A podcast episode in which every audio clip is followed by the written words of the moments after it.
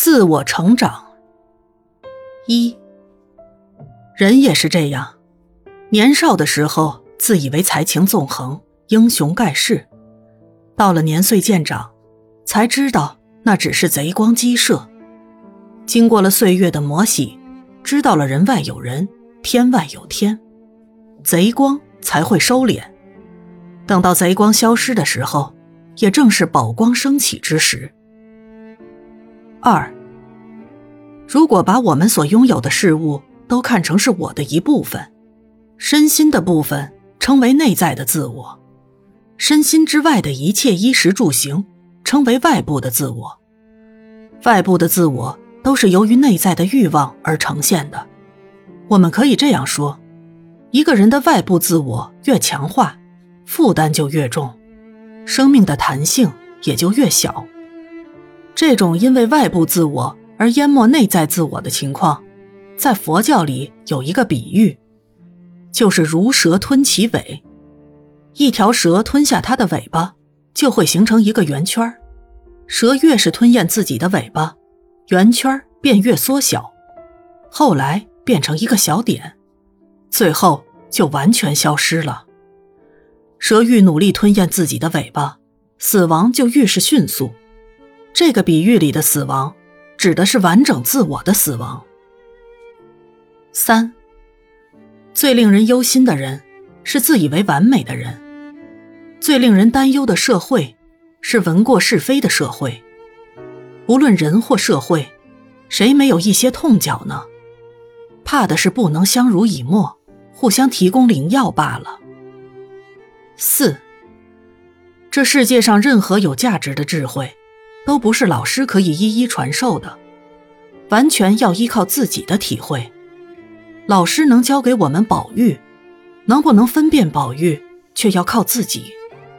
那是由于宝玉不仅在掌中，也在心中。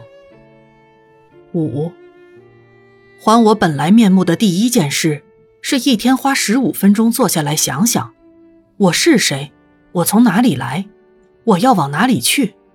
现在的生活是不是我要的？什么生活才是我要的？然后，我们才有机会做一个有风格的人，做一个真实的人，做我自己。六，人需要发展自己的特质，但是也要包容别人的不同，这个世界才会精彩。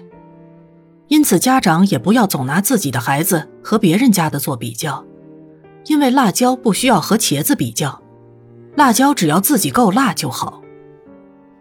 七，在人生里，每一个人都有其独特非凡的素质，有的香盛，有的色浓，很少很少能兼具美丽而芳香的。因此，我们不必欣赏别人某些天生的素质，而要发现自我独特的风格。当然，我们的人生。多少都有缺憾，这缺憾的哲学其实简单，连最名贵的兰花，恐怕都为自己不能芳香而落泪泪。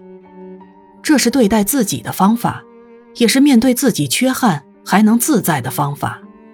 八，我们的本来面目，就因为生活不能单纯，因为强人所难与强己所难而失去了，久而久之。就像同一厂牌的原子笔，每一支虽是独立的个体，而每一支都一样。九，人的一生总有学不完的知识，总有领悟不透的真理，总有一些有意或者无意的烦心事闯到心里来。总之，生之梦，顺少逆多，一辈子不容易，千万不要总是跟别人过不去。更不要跟自己过不去。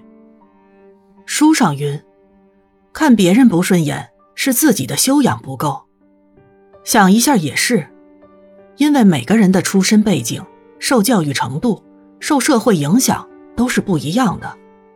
在你看不惯别人的同时，是否别人也看不惯你呢？所以要开心的去面对每一个人，学会看朋友身上的优点。学习朋友身上的优点，朋友的缺点正是你最好的反面教材。如果你也有这样的缺点，请。及时改善，不正是你所期望的吗？十，我伤害自己，是为了让他痛苦一辈子，是多么天真无知的想法！因为别人的痛苦或快乐是由别人主宰的，而不是由我主宰的。